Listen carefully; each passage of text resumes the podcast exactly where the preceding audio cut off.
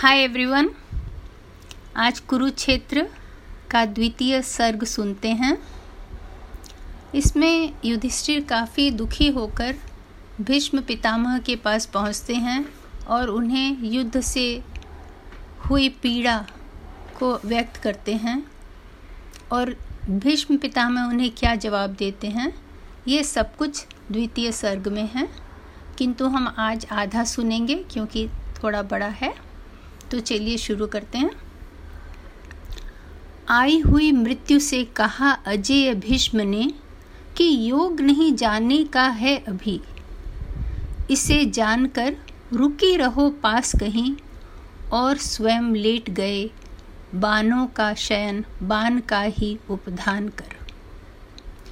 व्यास कहते हैं, रहे वो यूँ ही, पड़े विमुक्त काल के करों से छीन मुष्टिगत प्राण कर। और पंथ जो होती विनीत कहीं आसपास, हाथ जोड़ मृत्यु रही खड़ी शास्ति मानकर श्रृंगचर जीवन के आर पार हेरते से, योगा, योगलीन लेटे थे पितामह गंभीर से। देखा धर्मराज ने विभा प्रसन्न फैल रही श्वेत शिरोरूह शरबधित शरीर से, करते प्रणाम छूते सिर से पवित्र पद, उंगलियों को धोते हुए लोचनों के नीर से। हाय पितामह, महाभारत विफल हुआ। चीख उठे धर्मराज व्याकुल अधीर से। वीर गति पाकर सुयोधन चला गया, छोड़ मेरे सामने अशेष ध्वंस का प्रसार। छोड़ मेरे हाथ में शरीर निज प्राणहीन, व्योम में बजाता जय दुधुन भी सा बार बार और यह मृतक शरीर जो बचा है शेष चुप चुप मानो पूछता है मुझसे पुकार, विजय का एक उपहार मैं बचा हूँ। बोलो, जीत किसकी है और किसकी हुई है हार? हाय पितामह, हार किसकी हुई है यह? ध्वंस अवशेष पर सिर ढूंढता है कौन? कौन भस्म राशि में विफल सुख ढूंढता है? लपटों से मुकुट के पट बुनता है कौन? और बैठ मानव के रक्त सरिता के तीर, नियति के व्यंग भरे अर्थ गुनता है कौन? कौन देखता है सौदाह बंधु बांधवों का? उत्तरा का करुण विलाप सुनता है कौन? जानता नहीं जो परिणाम महाभारत का। जानता कहीं जो महा, परिणाम महाभारत का। तन बल छोड़ मैं मनोबल से लड़ता। तब से, सहिष्णुता से, त्याग से सुयोधन को जीत नई नींव इतिहास की मैं धरता। और कहीं वज्र गलता न मेरी आह से जो मैं तब से नहीं सुयोधन को सुधरता। मेरे तप से नहीं सुयोधन सुधरता तो भी हाय, यह रक्तपात नहीं करता मैं, भाइयों के संग कहीं भीख मांग मरता।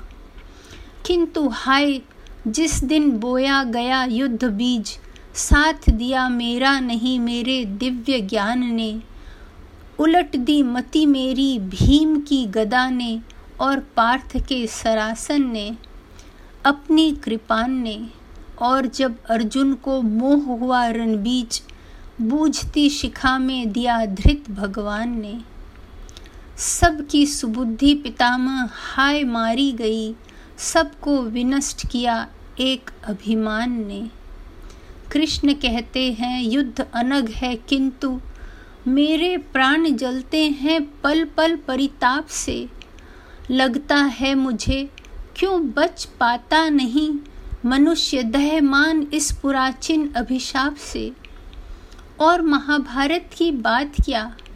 गिराए गए जहाँ छल छद्म से वरण्य वीर आप से। अभिमन्यु वध और सुयोधन का वध हाय, हम में बचा है यहाँ कौन किस पाप से? एक और सत्यमयी गीता भगवान की है, एक और जीवन की विरति प्रबुद्ध है। जानता हूँ, लड़ना पड़ा था, हो विवश। किंतु लही, लहू सनी जीत मुझे दिखती अशुद्ध है। ध्वंस जन्य सुख या की सस्रु दुख शांति जन्य। ज्ञात नहीं कौन बात नीति के विरुद्ध है। ध्वंस जन्य सुख या कि सस्रु दुख शांति जय। ज्ञात नहीं कौन बात नीति के विरुद्ध है। जानता नहीं मैं कुरुक्षेत्र में खिला है पुण्य, या महान पाप यहाँ फूटा बन युद्ध है। सुलभ हुआ है जो किरीट कुरुवंशियों का, उसमें प्रचंड कोई दाहक अनल है। अभिषेक से क्या पाप मन का धुलेगा कभी? पापियों के हित तीर्थवारी हलाहल है। विजय कराल नागिनी सी डसती है मुझे। इससे न जूझने को मेरे पास बल है। ग्रहण करूँ मैं किसे बार बार सोचता हूँ। राज सुख लहू भरी खींच का कमल है। बालहीना माता की पुकार कभी आती और कभी आता आर्तनाद पितृहीन बाल का। आँख पड़ती है जहाँ हाय वहीं देखता हूँ। सिंदूर पूछा हुआ सुहागिनी के भाल का। बाहर से भाग कक्ष में जो छिपता हूँ कभी तो भी सुनता हूँ अट्टहास क्रूर काल का। और सोते जागते मैं चौंक उठता हूँ मानो शोनित पुकारता हो अर्जुन के लाल का। जिस दिन समर की अग्नि बुझ शांत हुई, एक आग तब से ही जलती है मन में। हाय पितामह, किसी भांति नहीं देखता हूँ। मुँह दिखलाने योग्य निज को भुवन में। ऐसा लगता है, लोग देखते घृणा से मुझे। धिक सुनता हूँ अपने मैं कण कण में। मानव को देख आँखें आप झुक जाती। मन चाहता अकेला कहीं भाग जाऊँ वन में। करूँ आत्मघात तो कलंक घोर होगा। नगर को छोड़ अतएव वन जाऊँगा। पशु खग भी न देख पाए जहाँ। छिप किसी कंदरा में बैठ अश्रु खुल के बहाऊँगा। जानता हूँ पाप न धुलेगा वनवास से भी। छिप तो रहूँगा, दुख कुछ तो भुलाऊँगा। व्यंग से बिंधेगा जहाँ जर्जर हृदय तो नहीं। वन में कहीं तो धर्मराज न कहलाऊँगा। और तब चुप हो रहे कौनते संयमित करके किसी विध शोक दुष्परि में। उस जलद सा एक पारावार, हो भरा जिसमें लबालब, किंतु जो लाचार, बरस तो सकता नहीं, रहता मगर बेचैन है। भीष्म ने देखा गगन की ओर, मापते मानो युधिष्ठिर के हृदय का छोर, और बोले हाय नर के भाग, क्या कभी तू भी तिमिर के पार? उस महत आदर्श के जग में सकेगा जाग, एक नर के प्राण में जो हो उठा साकार है। आज दुख से, खेद से, निर्वेद के आघात से। और युधिष्ठिर से कहा, तूफ़ान देखा है कभी? किस तरह आता प्रलय का नाद वह करता हुआ? काल सा वन में द्रुमों को तोड़ता, झकझोरता और मूलोच्छेद कर भू पर सुलाता क्रोध से। उन सहस्त्रों पादपों को जो कि छीना धार है, रुग्ण शाखाएँ द्रुमों की हराहर कर टूटती। टूट गिरते गिरते सावकों के साथ निर्विहंग के। अंग भर जाते बनानी के निहत तरु गुल्म से, छिन्न फूलों के दल से, पक्षियों की देह से। पर शिराएँ जिस मही रूह की अतल में है गड़ी, वह नहीं भयभूत होता क्रूर झंझावात से।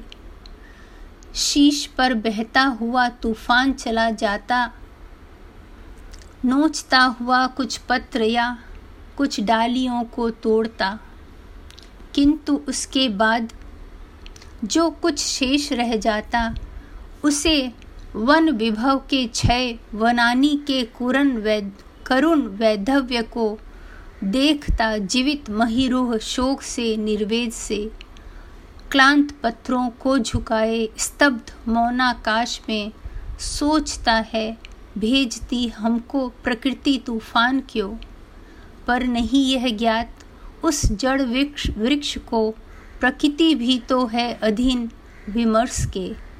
यह प्रबंधन शस्त्र है उसका नहीं, किंतु है आवेगमय विस्फोट उसके प्राण का। आज यही ख़त्म करते हैं।